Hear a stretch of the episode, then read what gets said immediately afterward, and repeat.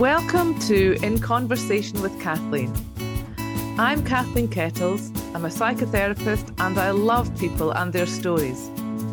In each episode, I'll be speaking with a guest about what the word success means to them.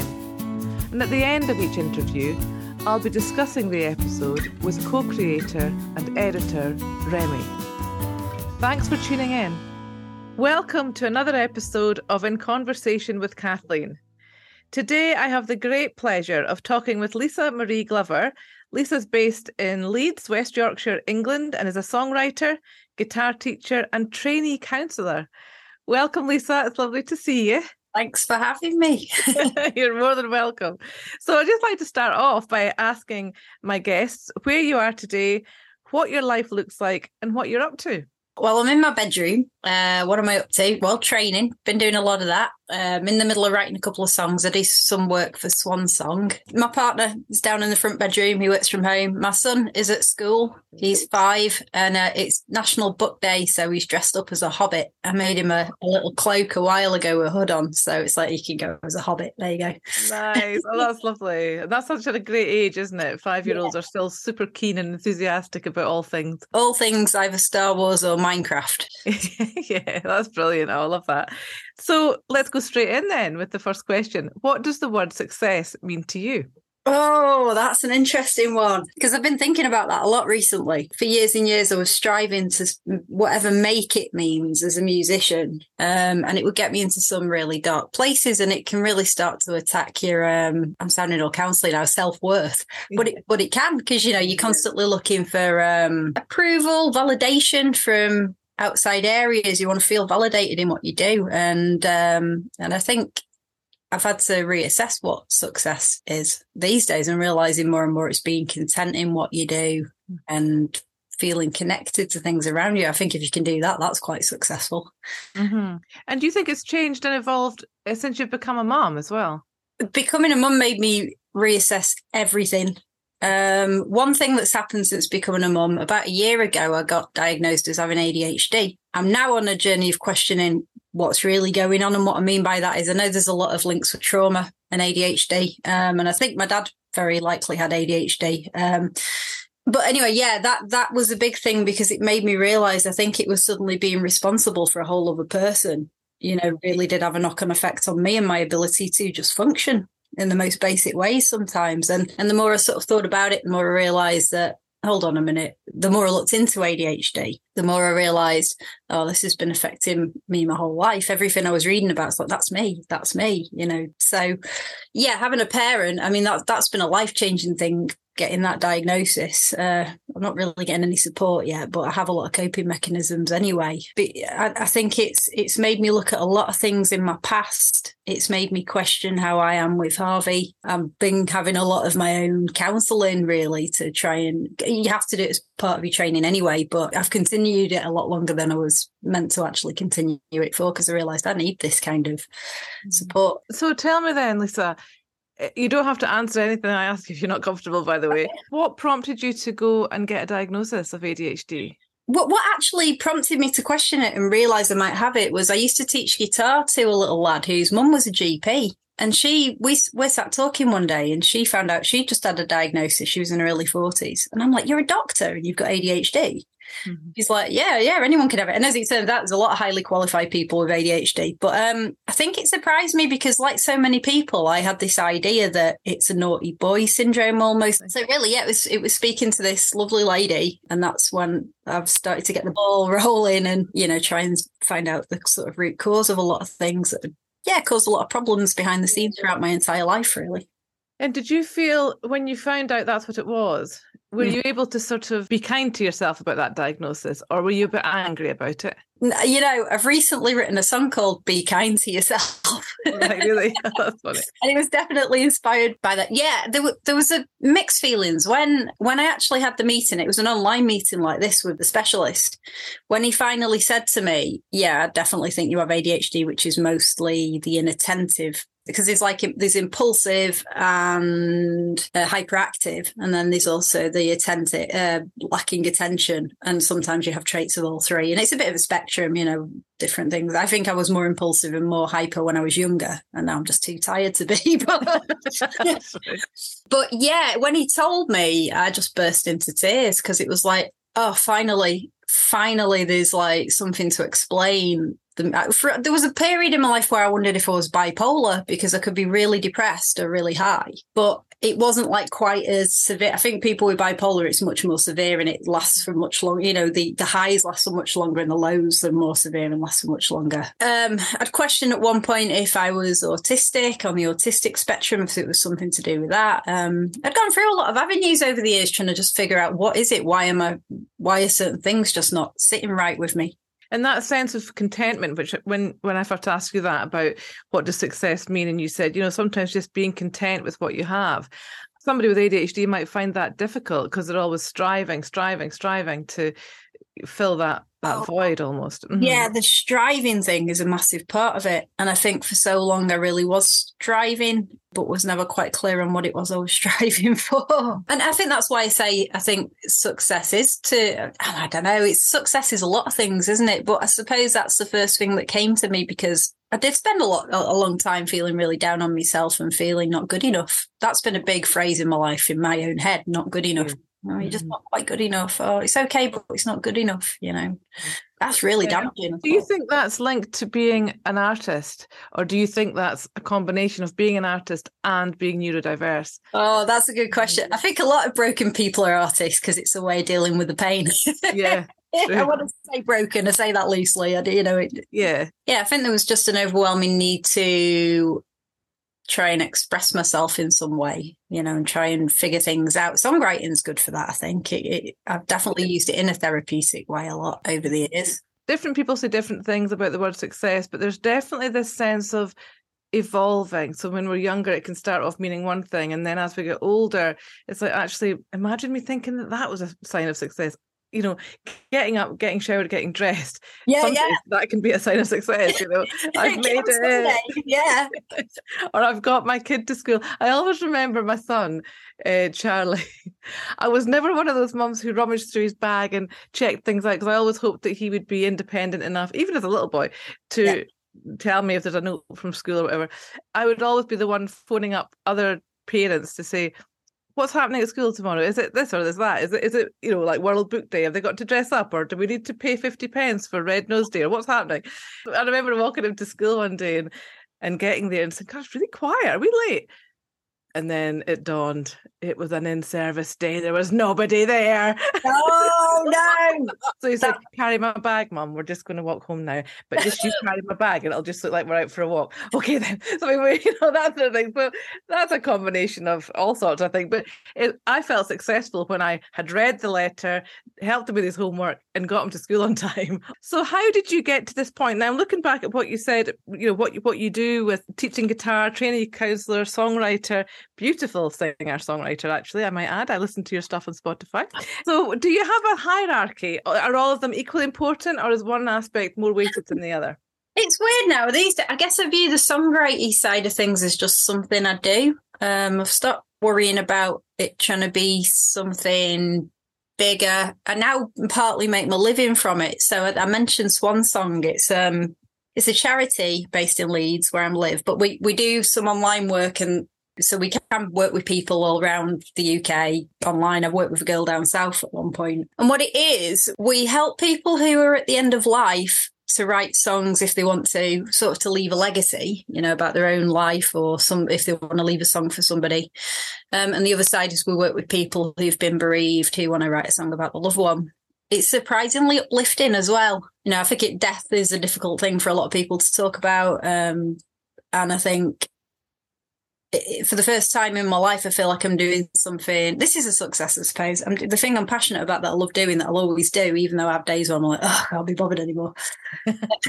This thing that I was always striving to do from being a child, I actually use this skill now to help other people. And that's like, amazing. That charity sounds brilliant. We'll definitely share in the show notes, you know, what Swan Song is about and how to contact.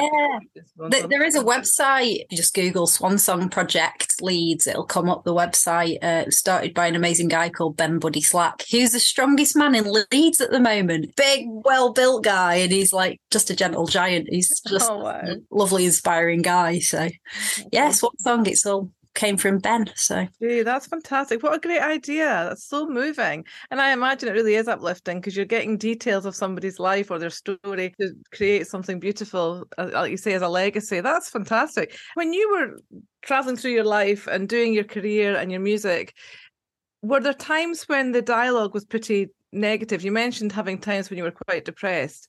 Yeah, massively. I've gone through a whole massive sort of path of that, where sometimes it's led me into situations that were not healthy, sort of relationship wise. And that's not all my relationships, some just ended or whatever, but there's a few that come to mind. And I think there was a point in my late 20s I was sort of stuck in this proper job working at the Uni of Manchester, and I wasn't doing a lot of music, and I was really depressed. I just sort of didn't really know who I was. I'd lost touch with a lot of things. I'd gone into this negative thought spiral about playing music and the way I perceived certain things and scenes, and feeling very much on the outside of everything and very alone. And it's funny, really. Yeah, then I sort of moved to Leeds. I had a massive life change. Moved to Leeds around the age of 29. Had a lot of friends over here who Remy's met a few of, actually knows a few of.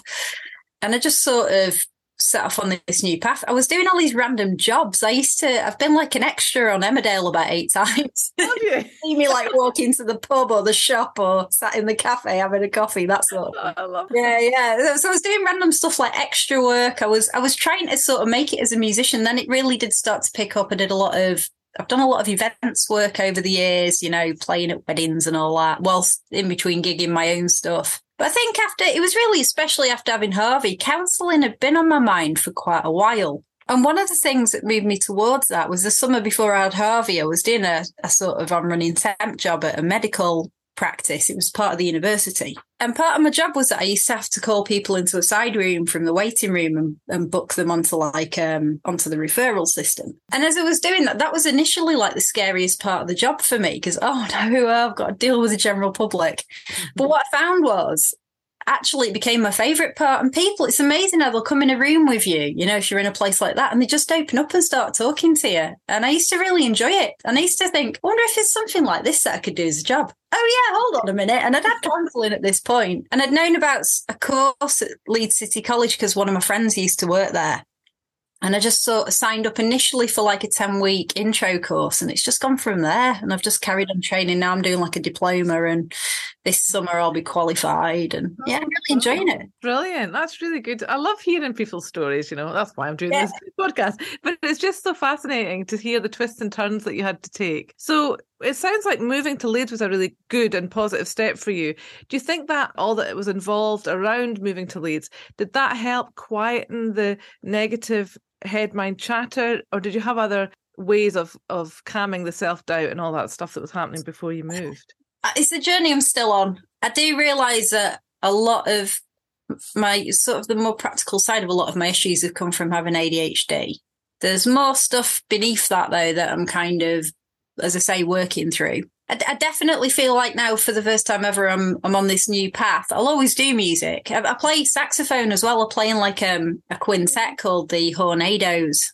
So we go out and play just all kinds of covers of stuff. That's kind of fun. But I do that for fun primarily. I'm not doing that striving to get somewhere with it. I do it because I want to hang out with these really funny, daft people who are part of the group. We get to, like tonight, we're getting together. It's Thursday night and we get together. We call it sax therapy because we get together, play some sax, drink some tea, biscuits and chat about all our crap. But that's something. I've played sax for a really long time and it's the first time like I've really felt a part of something and really enjoy just going, as I say, because I want to go there because we do make a bit of cash. It goes in a kitty and we go out for a meal sometimes or whatever, but do that because I want to do it, not because it's trying to be something. think that's a huge thing that you've just said there. Doing something because you want to do it, not because you're trying to strive to achieve something. And that's linked to contentment, isn't it? That sense of, you know, what am I going so fast for? Why don't I enjoy this process of being around other musicians, people I love and have a laugh with, and earn a bit of money to go out for a meal with? When we try too hard to achieve something that we're not sure how really we're going to get there, if we're going to get there, and we actually cherish the day-to-day interactions we have with people who are like-minded and doing something that you love, like music, what a difference it makes, doesn't it? Yeah, it does, definitely. And I think there, what you're saying, again, it's going back to that success word. For so much of my life, there was this constant unrest of never being able to sit still, like I'm not doing enough, there's something I'm not doing, oh man, I'm not doing enough of that, and I'm failing. Fail, that's a terrible word. I'm failing. And it's like, hold on a minute, I want to just kind of be present and stop worrying about stuff that doesn't really matter, and you know, that kind of thing, really. I've done my head in a lot over the years, and I've just got tired of doing my own head in. And I think having Harvey has definitely been a big point that's kind of made me realise something's got to change here, or I need to try and... I'm always funny about the word happy, because, like, you know, who's going to be happy all the time? I think it's more about being, you know, this kind of contentment, I suppose. It's so true. I think you know, let's go on the social media rant. Social media has created this fakeness that people think they are having a harder or more difficult or more challenging life than those people who post all the positive stuff on Facebook. And it does... Well, it is linked to so many mental health issues, because people who are striving anyway then look at Facebook and think, oh my gosh, I'm not striving hard enough. I need to work harder. Yeah. And that's never going to be good. It's never going to be good. So when you now recognise the contentment you have, and the being a mum to Harvey, and doing the musical stuff and the Swan Song stuff, and your training, you know, you're about to be a fully qualified counsellor, which is fantastic. Yeah. Do you think there was always that sense inside of you that you knew that you would be okay, that you would succeed in whatever you put your mind to, in whatever form that takes? Yeah, I think so. I was talking about this actually recently, that no matter how low I've got, and sometimes, if I've been in a bout of depression, it can be really dark, but I feel like there's something that I'm fortunate enough in me that's right there, hiding right at the core of me, that can always kind of pull me back out of it. It's not always easy. It's not always so visibly present, that's for sure. But I think... I'm fortunate to have that, whereas I think there's a lot of people out there who don't have that, and obviously it can go to the darkest, worst places, sadly. I think there's been a lot of puzzle solving throughout my life, and something's always kind of whirring in the background of, what is it? What's going on? Why am I so dysfunctional? Why do I keep ending up in these kind of situations that aren't very healthy? Or there's been quite a lot of puzzle solving, and I sort of finally feel at the moment where I'm at that I'm sort of finally getting to the core of a few things. Some things that I hadn't really realised, sort of just to do with my family past and stuff, and insight into certain things, learning to detach from certain things that you didn't realise were actually causing you quite a lot of pain. And we gained so much knowledge just from being present, and as we age, we look back and we reflect and we go, actually, hang on, there's one common denominator in this chaotic situation, and it's me, so what do I need to do differently to stop that? And it sounds like you're really good at reflecting on family dynamics, other things that have perhaps made you think, oh, hang on, I need to change this. And I think it can take a long time, because it's not always easy as well, is it? That's the thing. It can take a long time to get to the place to be able to do that without it causing you further trauma or getting you to close off completely and actually never deal with it. So... Oh, exactly. And so if you were to witness somebody, either a friend, family, co-worker, who you recognised was in a place you were at maybe a few years ago, what words of encouragement and guidance would you give them? That's a good point, actually, because sometimes it is really hard. And I guess it's if they're talking to me. I'm always wary of, it's funny. Obviously, I'm training as a counsellor. I'm not a counsellor in day-to-day life, but you always have counselling skills. Once you learn them, you can't unlearn them. So I always try to remain objective and separate. And the very core of what I'm training, person-centred, is like, you don't tell someone what to do. They've got to figure it out for themselves. You're just there to support them. But I suppose one thing I often say to people is, what I'm really aware of more than ever is how much people are swayed by other people's opinions. Mm-hmm. And they're always like, you know, what do you think I should do? Oh, I don't know, you know, such and such a body said this and they're saying this. And I always try to say to them, what is it you want though? What is it you're thinking? I think that's what really matters, you as an individual, you know. So I think saying to somebody, all right, yeah, I hear that. Put that aside. What is it you actually want? What do you want to say to somebody, or what do you feel? What do you think at your core that you should do? You know, I think it's that. It's trying to not be in any way persuasive. It's fine to say, oh, well, I guess I see it as you could do this or that. But, you know, ultimately, what do you think? Mm-hmm. And it's in how people don't always, how many people don't trust themselves. And for so long, I didn't trust my own point of view, my own thought. That's a really good point. And you're also empowering that person when you say that. Yeah, you know, yeah, that's the point. Right, power, aren't you? Yeah, because yeah, I am quite a bossy cow in therapy land. That's a difficult thing because people can often see things that the person in it can't. Mm-hmm. And I think, you know, I try to, I suppose it's only since going through the training I realise, let's try and give you the space for you to figure out what you need to do. But I think that's a really good point, that you give somebody the space to try and figure out what it is they want without the judgment of what other people will think of that choice. Yeah, that's it. Yeah. And as I say, you know, it's easy to just say that as this is, you know, the idea, the theory, whatever you want to call it, but life obviously isn't that black and white, and that's the point. You've got to take your time to work through these things, I guess. Exactly. And so when you've finished and got your diploma, which is next year, you said you'd qualify. This year. So hopefully I get my 100 hours in by June. I've got about 80 under my belt now. The course finishes at the end of June. So what's your plan then? What's your plan after you've qualified and you've done your hours, your 100 hours? Well, you want to do private practice? Do you want to work within a community? Eventually, I'd like to do private practice. It's not something I want to do straight away because I want to really feel like, I mean, I'm self-employed anyway, so I already have a bit of an idea about running a business. You've got to be pretty savvy with running a business because it's obviously, if you private practice, you're not just counselling, you have to think about it all. But I think I just want to get some more experience as a counsellor and if I'm going to go into private practice, I want to know that I'm absolutely happy that I can offer the best service. So at my placement at the moment, there's a view to getting some paid work there anyway, as soon as I qualify. I've just been looking at jobs actually recently. Last night I was putting my son to bed and on my phone scooting to see what's out there. But yeah, I think initially I'll just try and get as much experience as I can once I qualify and sort of go from there, really. Oh, that's great. What a good new chapter of your life. It sounds like it's going to be a good one. Yeah, and you can, you know, you usually can work it around your kids at school and things like that. So that'll be good for you, won't it?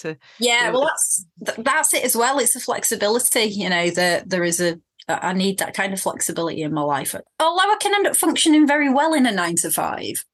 A few months in, the cracks start to appear and I start to get really fatigued with it. It just doesn't suit me. It's not who I am. So yeah, no, that's good. And again, that's a success of you knowing yourself. You know your limitations, you know where you shine and you know where you're not so enthralled with the 9 to 5 after a while. I know. I think it's interesting because I think people with neurodiversity, because of the way our society is structured, we try to fit into that normal way of working, but it really is not a one-size-fits-all way of living, is it? So good on you. I wish you all the best with that. Well, thank you so much for being a guest today. I've really enjoyed speaking to you and hearing all your thoughts and your journey to this point. Can you share with us how people can find you? The Swan Song you mentioned earlier on, but how people can find your music? For my music, I usually direct people to my Bandcamp page. So if you search Lisa Marie Glover and Bandcamp in Google, that's got I've got an album on there called Push On Through, and that was the most recent. Yeah, the album you've checked out, it's about 10 years old, 11 years old. So I don't tend to put stuff on Spotify so much these days because musicians don't get a very good deal. So yeah, check out Bandcamp. I've got a website up as well. Occasionally I do like events work playing covers. So I've got a website called The Lone Songstress. That went a bit quiet with COVID, but that's been picking up again a little bit. Oh, I'll say one more thing. The Hornadoes, we've got a page up on Facebook now. And you know, if anyone wants 5 nutty saxophonists to send. That sounds great. I love the sound of it. Brilliant. Thank you so much. Okay, thanks for having me. Well, that was fun. It was, wasn't it? Lisa is an old friend of mine and we met, I think, maybe in about 2008 or something like that, so yeah, about 15 years ago I think, and that was through music. So our musical paths kind of intertwined a little bit for a few years. And yeah, she's an amazing musician, virtuosic really on the guitar and beautiful singing voice. So if the listeners get a chance to listen to her music, I would definitely recommend it. And yeah, the saxophone and also she's just a lovely, warm person. So it's lovely, yeah. I thought it'd be nice to kind of get her take on success because I think she's had a really interesting journey. Mm-hmm.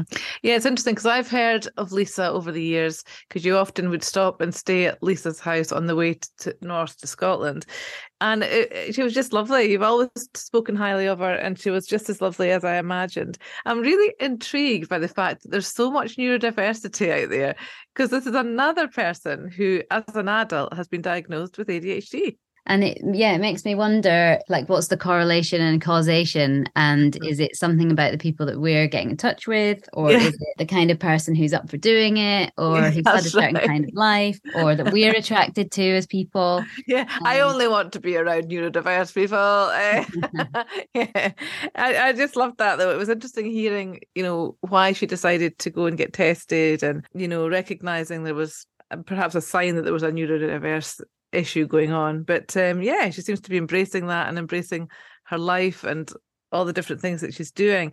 I really liked again to hear this is another person saying contentment is such an important part of feeling successful, you know, having content with what you have and what you're doing. Yeah, I definitely agree with that. And the idea of evolving theory of what success is, and that being when you're younger, being kind of trying to make it, as she said, and then later in life kind of just being content and being happy with what you're doing. And I think especially in the music industry, when you're kind of starting out, you want to, you know, sometimes people want fame or they want to make their money from that. And it was nice to hear her say, yeah, I play with this band and we go out for dinner sometimes, and it's still a really nourishing hobby for her, which is nice. But also great to hear that she makes money from it as well, because she definitely deserves to be able to do that if she wants to. Mm-hmm. No, it was lovely. And I like the sound of Hornadoes. I think that's a great name for a band. And that's about the relationship you have with people. It's about the connection you have and that shared joy of making music and performing music.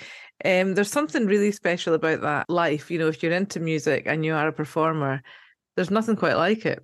And she also mentioned about sort of connecting with things around you. And I think there is a sense throughout her career and life since I've known her, it has been about connections and connecting with people through music, through like touring bands, coming and staying at her house. And she always had good connections with us. And we would kind of swap as well. If she was down south, we would do gigs together and things.